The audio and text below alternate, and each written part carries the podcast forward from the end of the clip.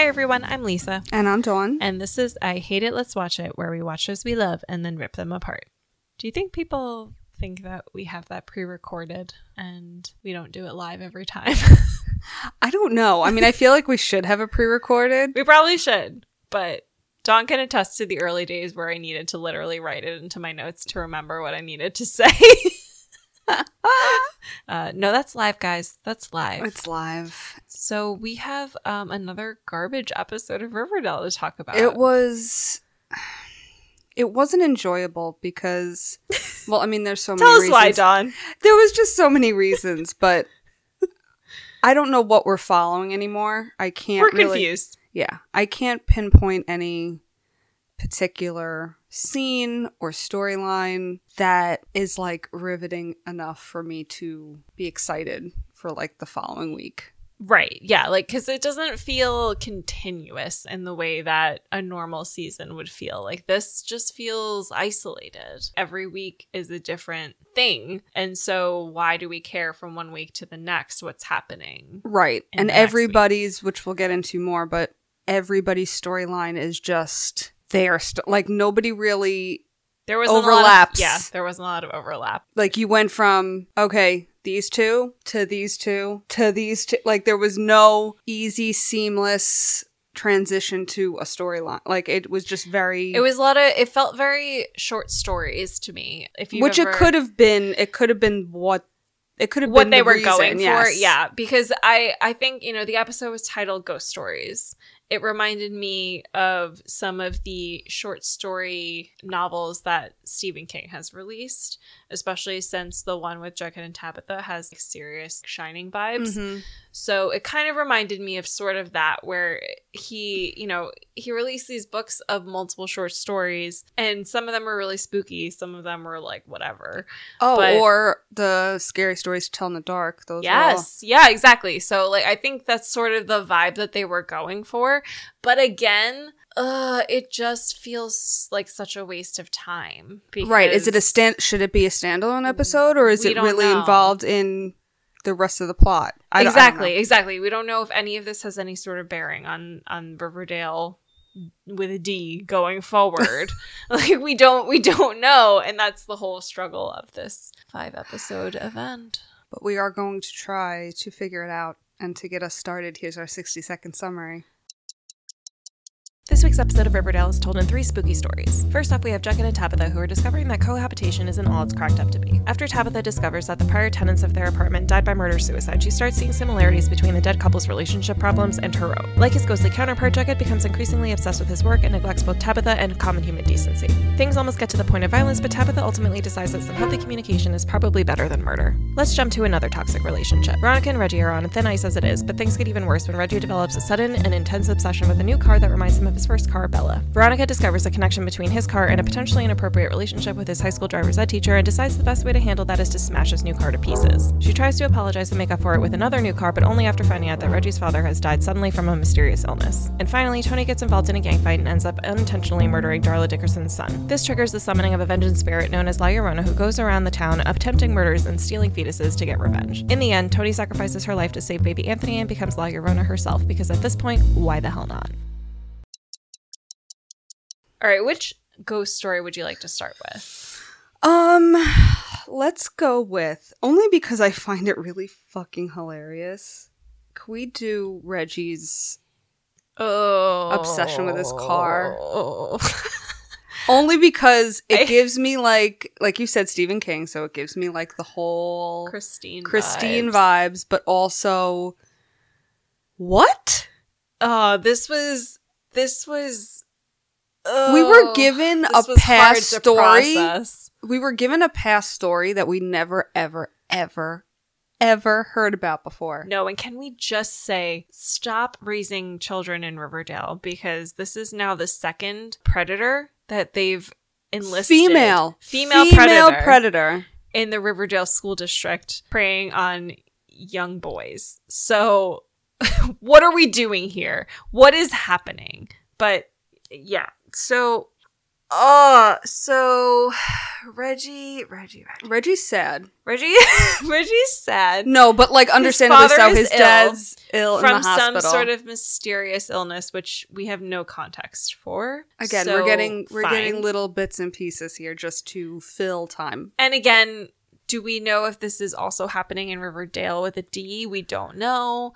Is this just a Riverdale construct? So we don't know if Reggie's Do they cross over ever? is Like, fully dead or fully alive. We don't know. we have no idea. But for the purposes of this He's episode, half sick, half healthy. yeah, for the purposes of this episode, Reggie's father is on his deathbed, and so Reggie is in like not such a good place. And some guy randomly rolls up to the car dealership, which he is apparently still working out with his father, which is news to me, Mm. and is looking to sell his same make, same model car as Reggie's car from high school, his his Bella His Bella.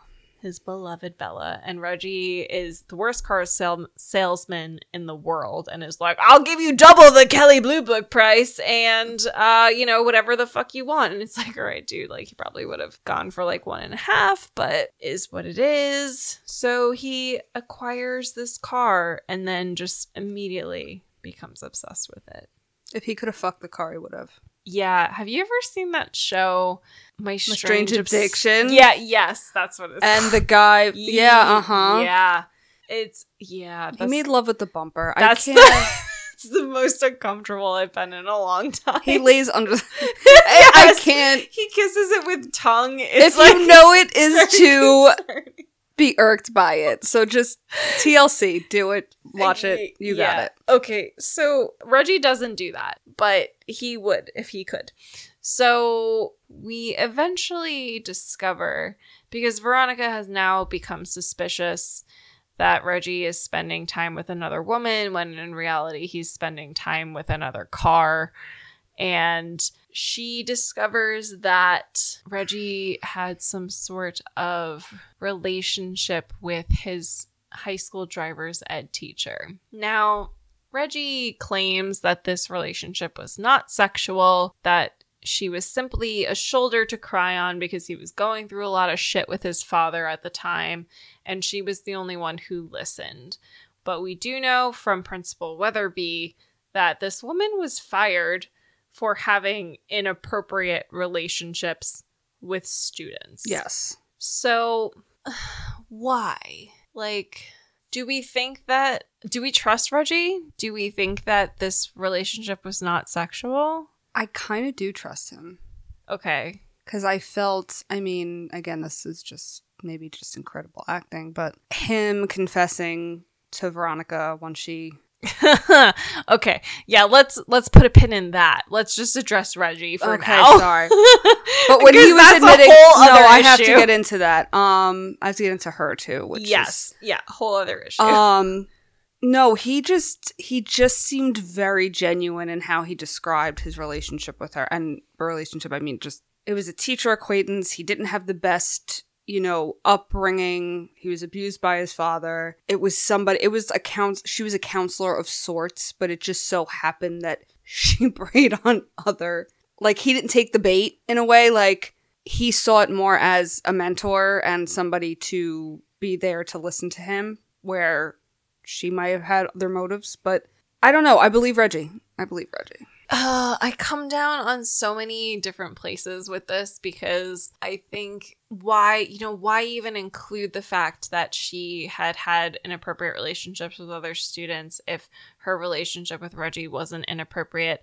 And I wonder if perhaps Reggie never saw it as inappropriate, but it was maybe. Right, because I feel like their interactions were primarily just talking, but the fact that it's a, a female, t- like it's your teacher, yeah and you're meeting up after hour, you know, like right like objectively looks bad. yeah objectively like from my perspective this relationship is bad but how bad i think is maybe the question that i have and not that it necessarily matters because if she was perceived to have inappropriate relationships with other students it really doesn't matter but in terms of reggie you know when he sees her like he imagines her in his car in a very seductive manner. in a very seductive manner. So it feels like there's tension there.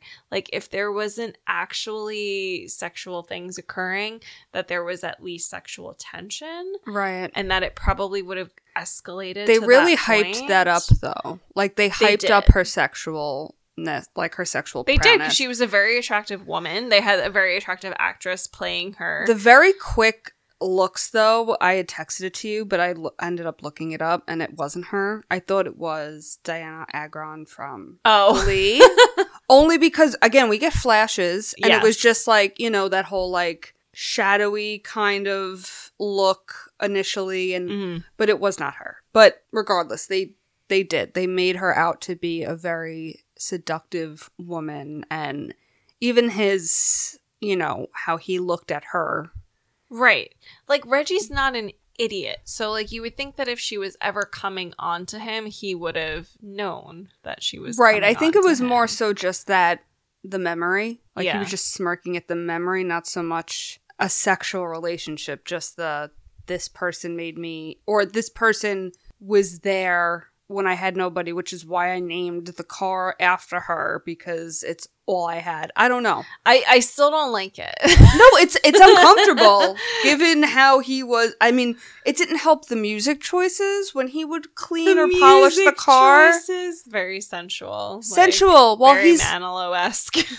he's literally polishing the car, yeah, which could have easily been an innuendo for polishing himself. sure, yeah, yes, uh, But yeah. it's gross. It's All gross, it- and I didn't want to think of Yeah. it that way, but now I do. yeah, all of it was very uncomfortable. And so I don't necessarily think Veronica was wrong in her perception that this association between the car and this woman was a bad and unhealthy thing. However, She's a horrible person. the way she went about bringing this to Reggie's attention was absolutely horrific. It bothers me because we went from the last episode of her basically ignoring the shit out of him Right. and his contribution to her company, like her business and all that. Their business, Dawn. well, you would never know it the way she treated him. And now she's gonna play this whole "You're my man, who's this fucking bitch?" You know that kind of stuff. And it's like, and she literally took a bat to the car. to his car. and I'm not just saying windows. Not she, cool. It looked like it went through a shredder. Like she went to town on this car. But not even that. She just makes it about her. Yes. Like everything, well, it's us, you know, like, well, you have me now. Well, what if he doesn't fucking want you because you're a horrible human being? right. And There's no actual genuine attempt to help him. no, it's all about her. Yeah, because that's and that's the thing that bothers me because, you know, you if you suspect cuz she puts together this puzzle without Reggie being involved. So she kind of comes to her own conclusions. But rather than come to him and say, "Listen, um I recently understood that you may have like had some sort of relationship with your driver's ed teacher. Like, you know, like just to kind of like broach it softly, sensitively to kind of get a vibe on the situation because obviously that's trauma. Like Yeah.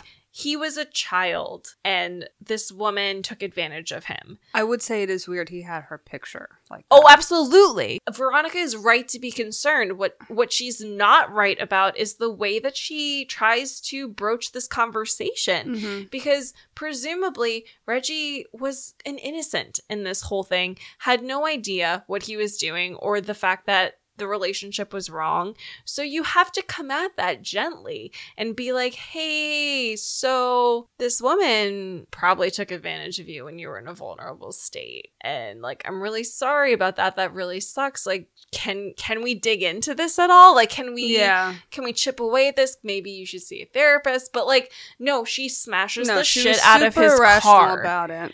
it's absolutely mind-boggling to me that this is the way that she chooses to approach the situation. And then it's even more embarrassing when she finds out that Reggie's father passed away like 20 minutes before she decided Her to smash his car. reaction to this was awful.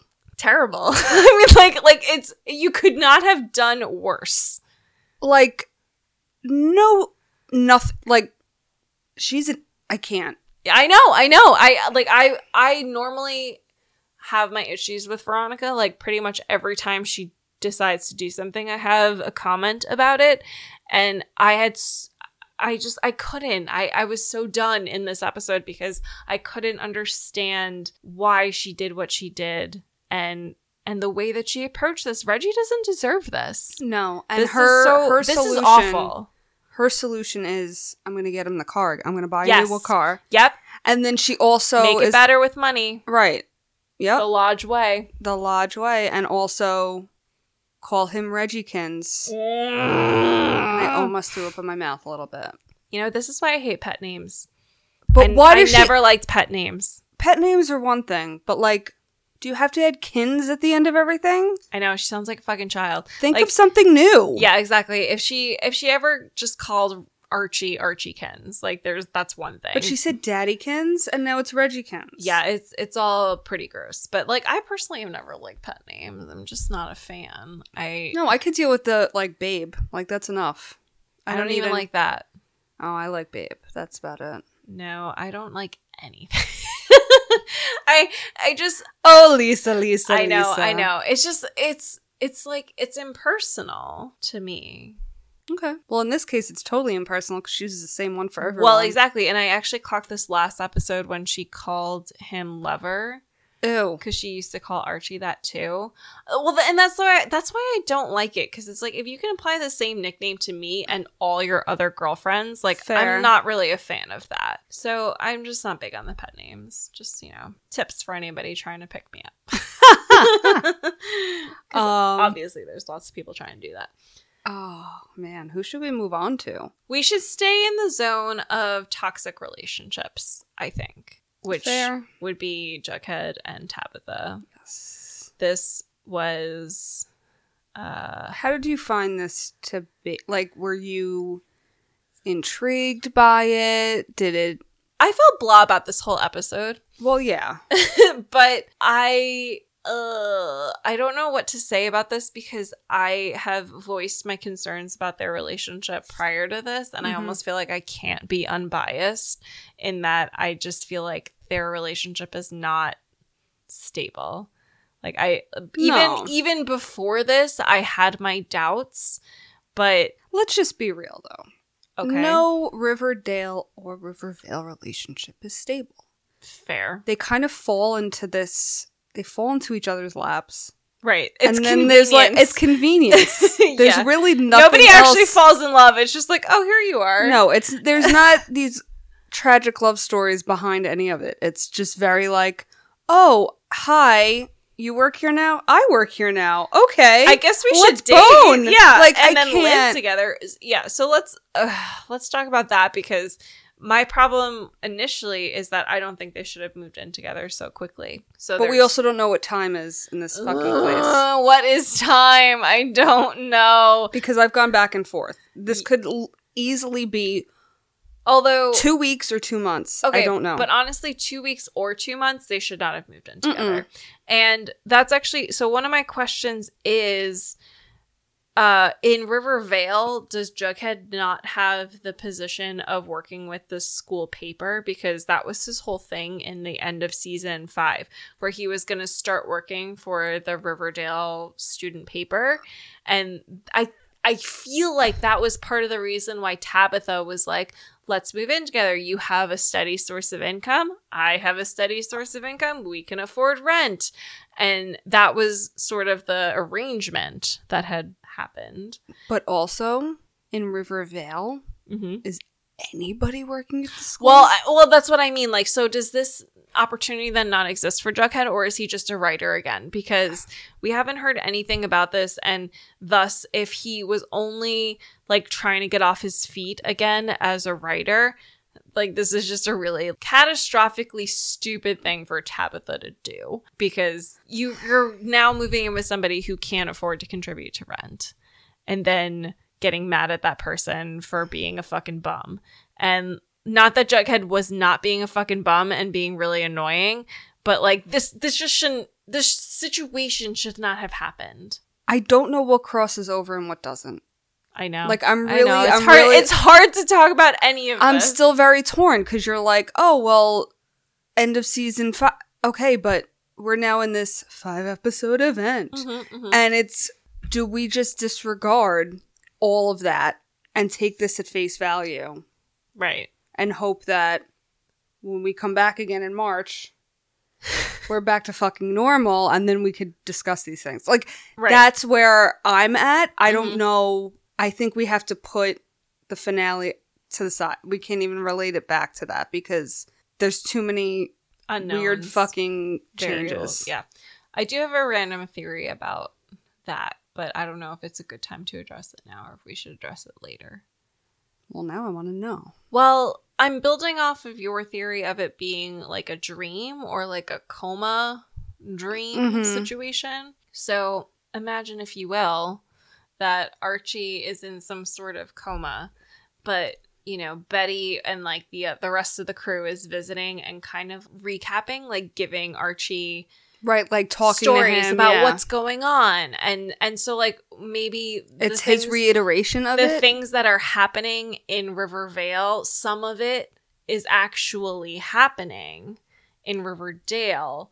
And they're just saying, like, you know, like Veronica comes in and she's like, oh, I had this really awful fight with Reggie and blah, blah, blah. And like talks about it, but like, you know, it doesn't necessarily go as deep as what we're seeing in Rivervale, but it is, there's a seed of truth that carries over into Right.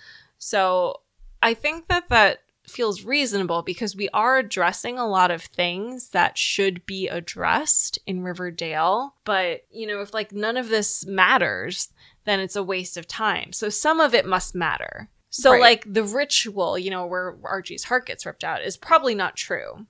But maybe the part where. Maybe it's a, a euphemism for something. Like why why else? Sure. No, but like No, no, I'm his not saying you're ripped wrong. out because of Betty being infertile. Something yeah. like that. Like something that uh, closely affected him. But again, I don't know what to take seriously right now and what should be brought over to the next like chapter or whatever. I think the way that I'm operating is that But I do like exactly what you said. And Yeah, I think well- that if we wrote the show operating under that, like I'm just I'm taking everything seriously, Mhm. and we'll see we'll see what gets cast aside. So I'm I'm taking a lot of what's happening sort of mostly at face value, and you know if we keep some stuff, we keep some stuff. If we don't, we don't. I think personally, especially because at the end of this whole Jughead and Tabitha issue, Jughead's like, or Tabitha, I think, says, you know, was that us or was that the ghost? Yes. And, and Jughead was like, I think it was kind of both. And I fucking agree with that because I think, I think that most of this felt really true to who they are as people. Yes, I think it was a deep down, a deep rooted issue for the both of them. And then this is how it kind of evolved and came out in this sense. right. But it wasn't fully them, it was their environment. Yeah, it might have been slightly exaggerated, but I do think Jughead is a slob and is oh, like a thousand percent. unmotivated and lazy. And I think Tabitha's a go getter and sort of neurotic and yeah, I'd be pissed too to come On your- home to that. Sure, absolutely. But again, do you move in with this person after a few knowing this, right? Like you already know this. This is why I think it's pretty crucial to live with somebody before you marry them. Thousand you know, percent. I really hate when people insist on. Although keeping- I did it, it didn't help. I mean, like my my family's super traditional. Like they would never. My sister and her husband, they never lived together before they were married. Hmm. Everything's working out so far, but like it's it's just kind of wild to me because you know as soon as I started living with my ex, things started coming to the surface of like who we were as people and like our habits Mhm. and what we wanted and what we didn't want. And I think largely we broke up because we moved in together, but that was a good thing because I would rather break up before we got married than get Yup. married and then suddenly realize like, oh shit, we're not compatible living together on this scale. So yeah, so all in all, I needed this. yeah i don't i don't have like a whole lot to say about this story because i felt like it was almost predictable. Yeah. it made sense to me the way that it evolved. You know the couple that lived in the apartment before them died by murder suicide. The woman got fed up with the man for being so fucking obsessed with his work which again like all of it just tracks to Right. me. The ships in the bottle was weird that yeah, was that was a little weird. sort of an odd thing, an odd hobby to pick up.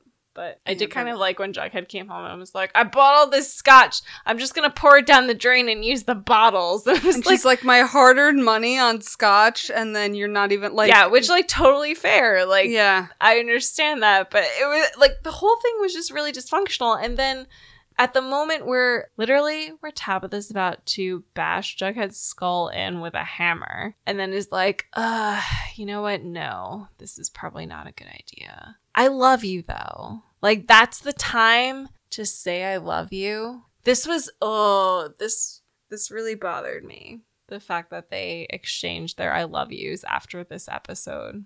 It felt so wrong to me. She was literally going to murder him. Yeah, but I think there was a weird realization that she came to, or that they came to at that point. I don't know. Again, I don't know. I think there's a big gap between I don't want to murder you and I love you, though. Like that's my problem. See, and I think it. there's a fine line between it. oh, interesting. I really think there's a fine line between it. Okay, I think there should personally. I think there should be a big gap between that, but you think it's a fine line. hmm Okay, all right. I'm not saying it's the right thing, but I think there is a definite fine No, no, line. nobody between- is right or wrong in this situation. right. I think Just there's. I just think there's a fine line between. fascinating. I want to bash your brains in, and I love you. Mm, I think I've been there. okay, I don't think I've been there. I mean, I've been. I I have been there. I mean, I haven't held the hammer in my hand, but yes, I, I I've I've teetered on that line several times in my life. So I kind of get it, and I think that they kind of you know addressed it and showed it in a way that was pretty accurate. not gonna lie like just the fact that they're like uh, there's chaos around them and then they could just think for a second and like but i love you and it's like yeah i fucking get that i get it Mm, yeah, I guess they don't get it. I've been that mad at somebody, but I haven't loved them at the same time. fair I've been that mad and been like, this is over. We're never fucking speaking again. But I've never been like, I love you, but I also want to bash your skull in. I've Mm. never been to that place. okay i hope you never have to Yeah, I really, I it's not like it's it not the best. seems very place. confusing as a place, as a destination. it's not the best place and that's why i am where i am right now but it's fine Oh, okay. It makes so much more sense now. One thing I just found super interesting and perhaps not relevant, but something I flagged, it felt like they're still really leaning into the Betty Jughead dynamic. oh i didn't like that i did not like that Because of two things.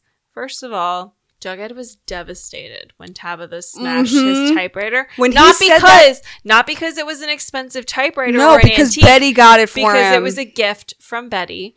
And that i wasn't expecting and when Betty tells Tabitha how Jughead always wanted her to read his raw drafts, and Tabitha clearly reacted in a way that was like Jughead had never asked her to read. and when she tried he was like no exactly.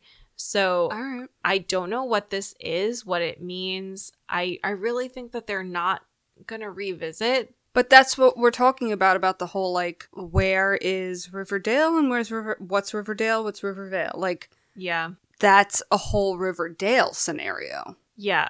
In Riverdale, Betty gave him the typewriter. mhm. But you know, like Betty's comments make more sense, but it's like you literally brought us to a different dimension and you're gonna overlap so much shit. Well, that's why I that's why I don't flagged it understand. because I was like, why are we still on this?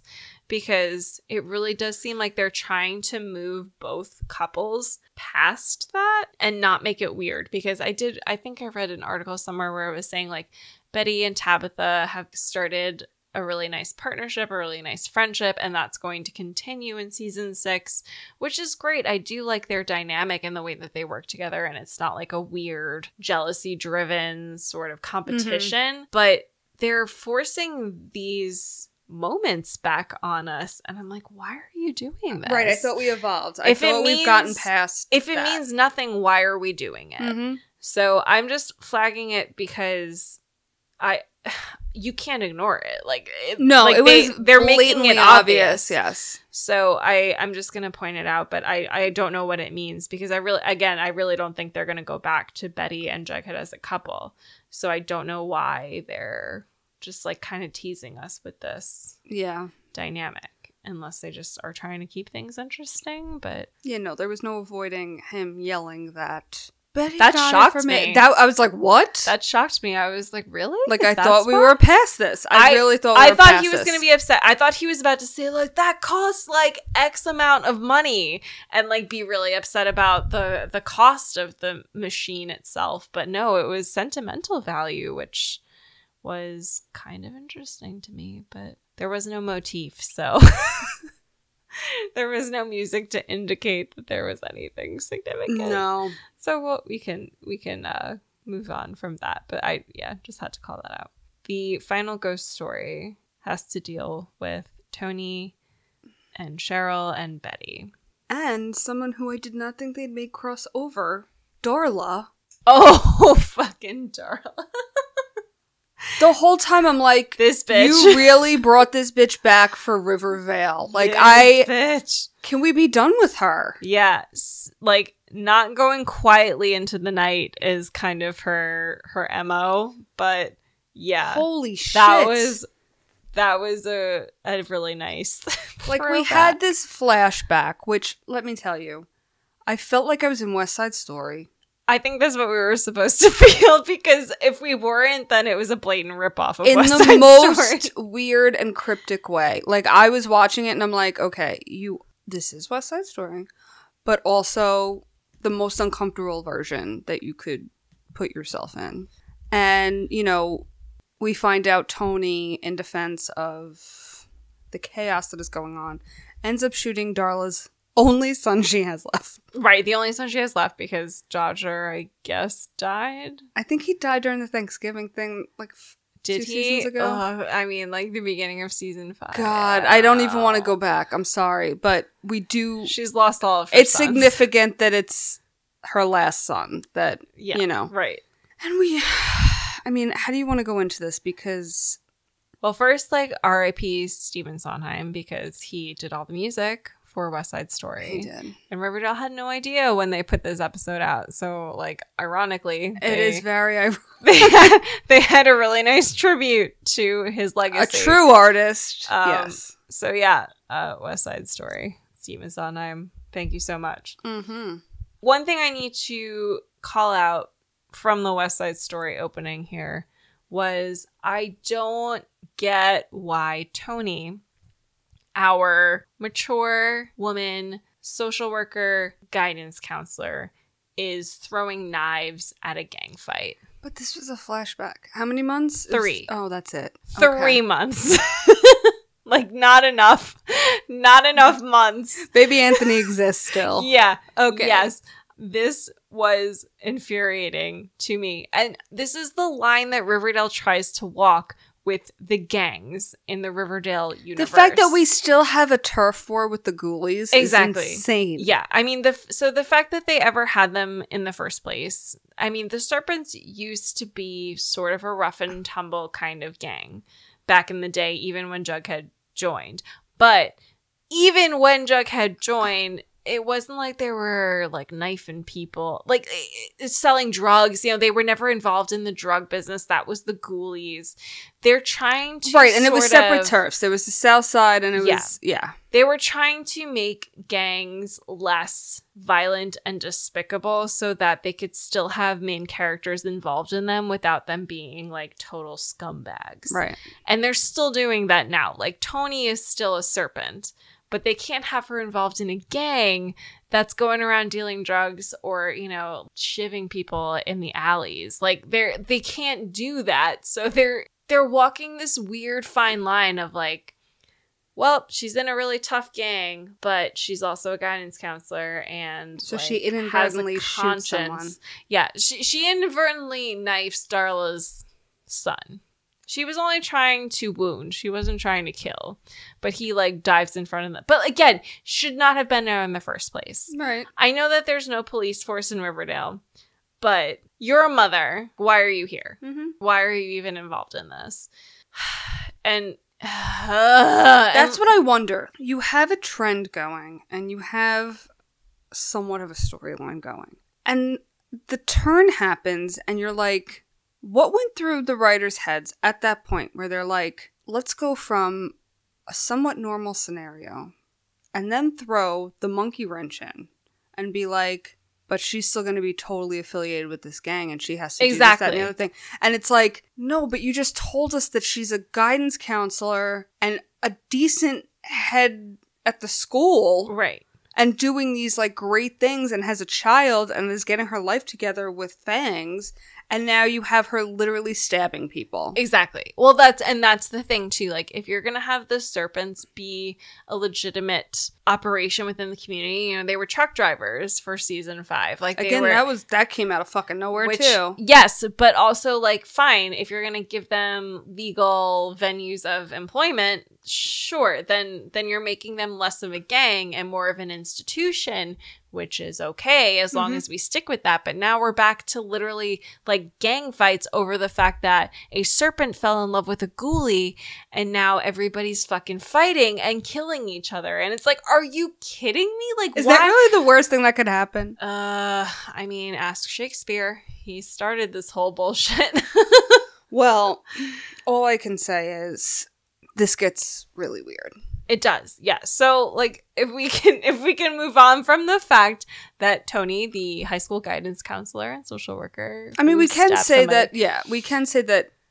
I mean, I'm going to go, I'm going to Tarantino it, if you will, and just say, in the end, she does a very noble thing, Yes, but again, what the fuck? That it had to come to this. Yeah. It's So, a little aggressive. Let's work our way up to that. hmm So after this whole gang fight, We have three months later. we have three months later. Toni's in therapy because she killed somebody by accident and she feels really guilty about it, which is fine, but also maybe just don't be at the brawl. So the first death, suspicious death, is this girl, the the serpent princess who fell in love with the ghoulie prince. And the mother is blamed for the death. The girl died in a bathtub, and they say that she died by drowning, which is just weird because you know you're 16, you probably wouldn't drown in a bathtub. And so they're suspecting it was murder, but Toni's like, it can't possibly be murder. This woman is not capable of it. Betty, who's investigating via the FBI, is like, well, I have to look into it. So Toni is like, uh, but look into this whole vengeance spirit thing. And, and Betty's like, okay, sure. Yeah, I'll look into the vengeance. Oh, wait. Before we even get into this, I just, I must, I must mention that we have no acknowledgement of the fact that Archie died by sacrifice in the prior episode. Oh, they don't talk about him at all. Nobody mentions fuck shit about it.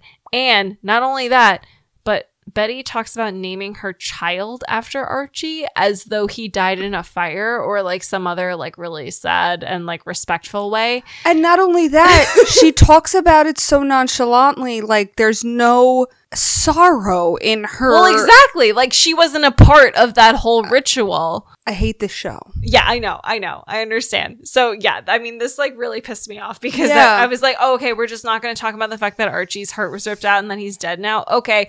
And then, fine, if we're not going to talk about that. But then Betty is immediately like, oh, my baby. And I'm going to name it Archie if it's a boy. And it's like, you fucking killed this man. You led made it him to his death and ripped out his heart. And now you're going to name your child after him? All right. So, keeping that in mind, Betty's like, uh, no, yeah, like I'm not going to consider vengeance spirits as a potential option. And she doesn't seriously consider it until she loses her own baby. Well, I think prior to that, didn't we get a little backstory on what is it, La La Llorona. La Llorona? Yeah. Um, that she will take any child, even in the womb. So then we get to the point where I forget if we heard that before or after, but then we obviously realize that Dr. Curdle Jr. tells her, you know, You don't have a baby. it's Your a baby's it- gone. it- right. It's a hysterical pregnancy. These happens all the time. Blah blah blah. And she's like, no, but like, you told me I was pre- like this. Yeah, because before that, we have the scene where La Llorona comes into Betty's room and like puts her swampy hand on her. And I predicted the swampy thing. You did, you did. I thought it was burns, but it was in fact It was swamp. swamp uh, decay. Yeah. Which um, can we just say swamps do not preserve bodies? But We've she established puts- that many times. We have established that many times. I will establish it many more times. She puts her hand on Betty's stomach, her swampy hand, and then the swamp juices suck the fetus out. and uh, Betty is no longer pregnant. We don't have a swamp juice baby. swamp juices. Okay. So we should also mention that prior to this, Juniper is almost drowned by La Llorona when she's staying with the Blossoms. Can we talk about why the Blossoms ever have custodial rights to the twins? I don't know, but they gave him really, really horrible fake red hair. Yeah. Why can't they Dagwood has like the worst, I know worst there wig. were like I know there were like one percent of the population, but you would think they'd be able to find like somebody. In Riverdale are way more than 1% of the population. They're okay, like- fair. Yeah, fair. That's fair. Most of the redheads um, come from Riverdale.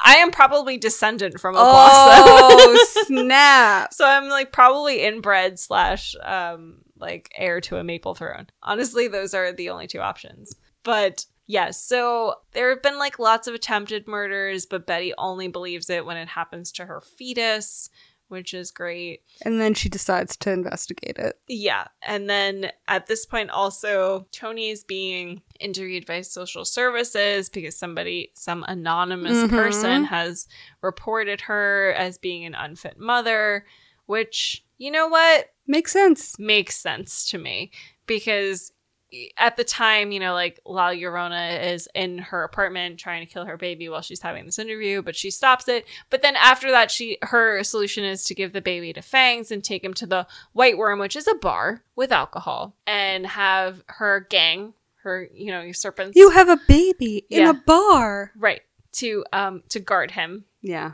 against La Llorona. So like really good ideas all around. While she and Betty go to Thornhill to have a séance with Cheryl and Nana Rose to call As one upon- does. As one does to call upon La Llorona to interrogate her as to why she's here and what the fuck she wants. Which comes through and uh Grandma And- Rose. Sorry. and Nana Rose. Sorry. Nana Rose. Yeah, in a weird, really creepy way. yeah. And she basically says that her kid was taken and killed. The legend of La Llorona in Riverdale is that this woman cared for children in an orphanage or something, and when the kids started dying, they blamed her, so they killed her and her children or something. Now, I did a little research. They said that that story happened had like there's several stories of that like in different Did I did There- I hear that? Yeah, I think. Well, there's a lot of iterations of La Okay. Llorona. However, in none of the iterations that I saw was La Llorona a victim. She murdered her own children. Oh Jesus Christ. And that's why she's being punished. It wasn't like she was just murdered. So she's not the victim. I No. don't like where this is going now. Yeah. So in the original folklore, La Llorona is the one responsible for drowning her own children. Some say it was because she was cheated on and she was seeking revenge on her husband by drowning her their children. And some say it was because the children were illegitimate, so she had to drown them. But in none of the versions were her children drowned without her consent. And uh, so she was definitely not a victim. And the cruelty of her deeds was what prevented her from entering the afterlife. Um, and then she was cursed to roam the earth looking. Good, she fucking deserved it. So what Yeah. why are we getting this story then? I don't know. It seems like Riverdale just adapted that legend to their purposes and decided Well, I don't like how Just- they did it. Yeah, just sort of bend the truth to be uh I don't know, useful to them, but uh yeah, she's not a sympathetic character. We should not feel bad for her. Well, Toni feels bad for her Yeah. because Toni decides the only way she's going to be able to save baby Anthony is to swap places with La Llorona Yeah. Yeah. and say, I will take your hurt. I will take your pain. If, you know, and yeah, she literally tells Betty, please take care of me. Take baby care, Anthony. Anthony. And it's like, See here's here's the child you wanted. See you later. I'm going to become a swamp monster now. And she literally inhabits the body and goes into the yeah, swamp. she gets the weird like white dead eye look and then like wanders into Sweetwater River. So that's a thing that happens. What I'm wondering is do you think that we're going to lose a main character in every episode of this special event? That would be an interesting theory. Because none of this matters. Like we're going to get everybody back eventually. So We don't know. we I, It, it, it's a hope, but I mean, I don't. I literally cannot make any assumptions anymore. Like, I can't say, oh, after this five week special thing, we're going to be back to normal. I don't believe it. I don't. I.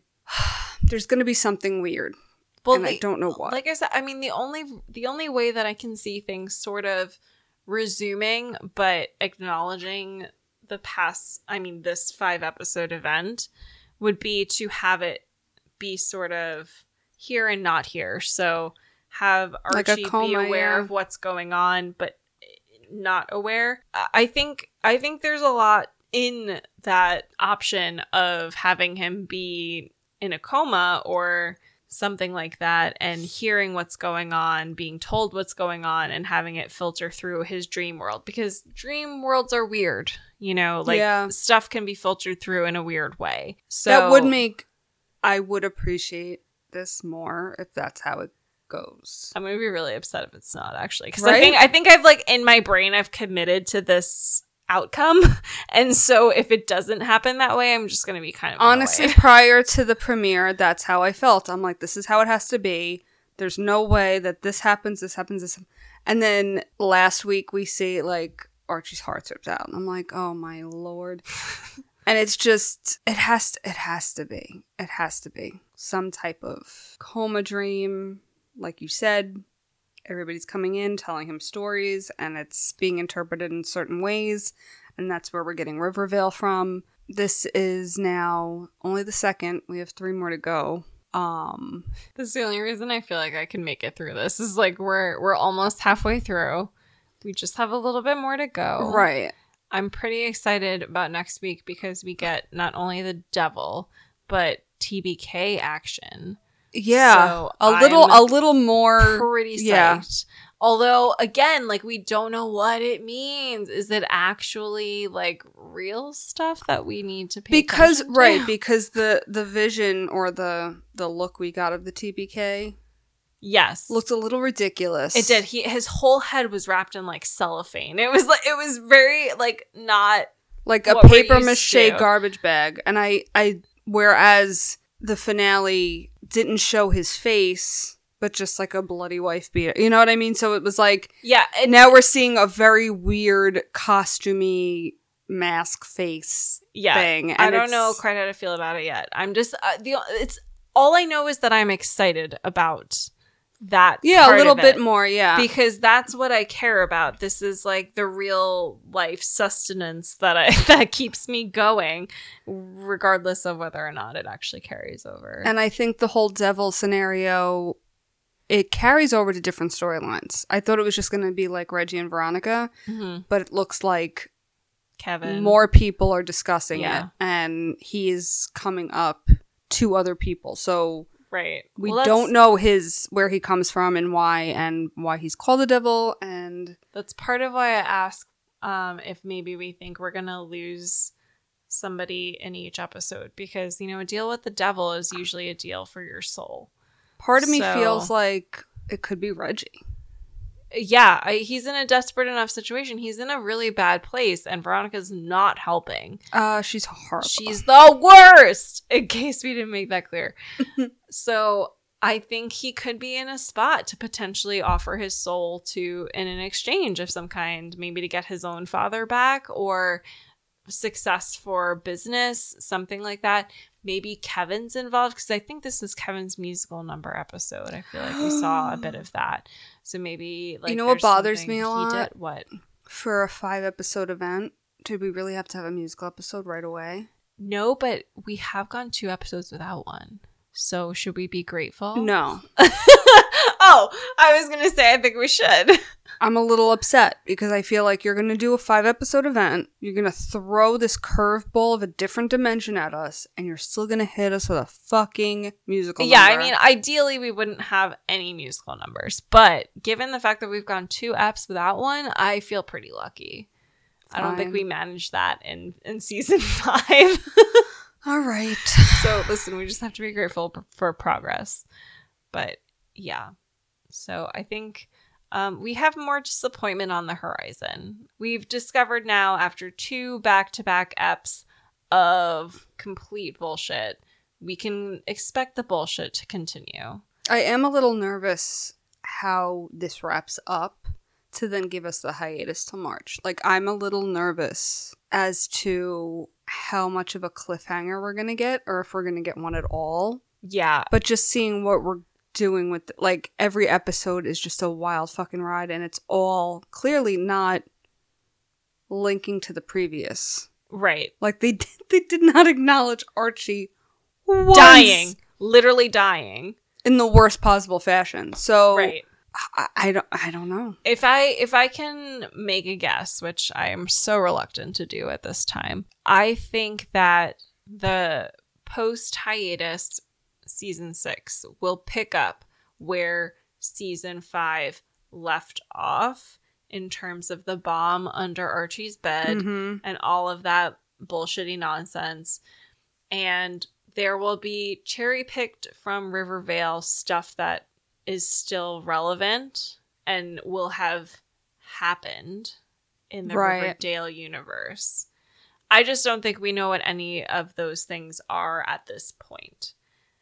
I think we can we can make a safe guess, you know, Archie being sacrificed is not going to carry over. A lot of the more supernatural events are not going to carry over. Toni turning into La Llorona is not going to carry over. So I think we can kind of get an idea, but I think that There'll be sprinkles of effects from that though. I think that otherwise this is just a huge fucking waste of time. And if it is a huge waste of time, I'm going to be so fucking mad. yeah, because we're clearly really, really talking mad. about it. So Yeah. So like fine, but I think I think that there will be something we can take from this event to carry over.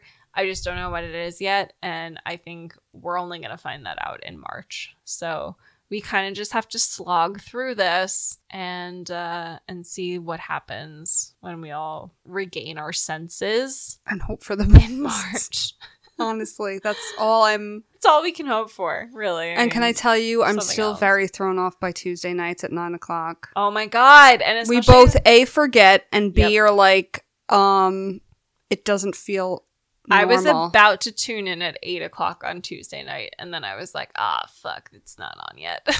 right, and it's so like, oh my god, it's on at nine, and then I.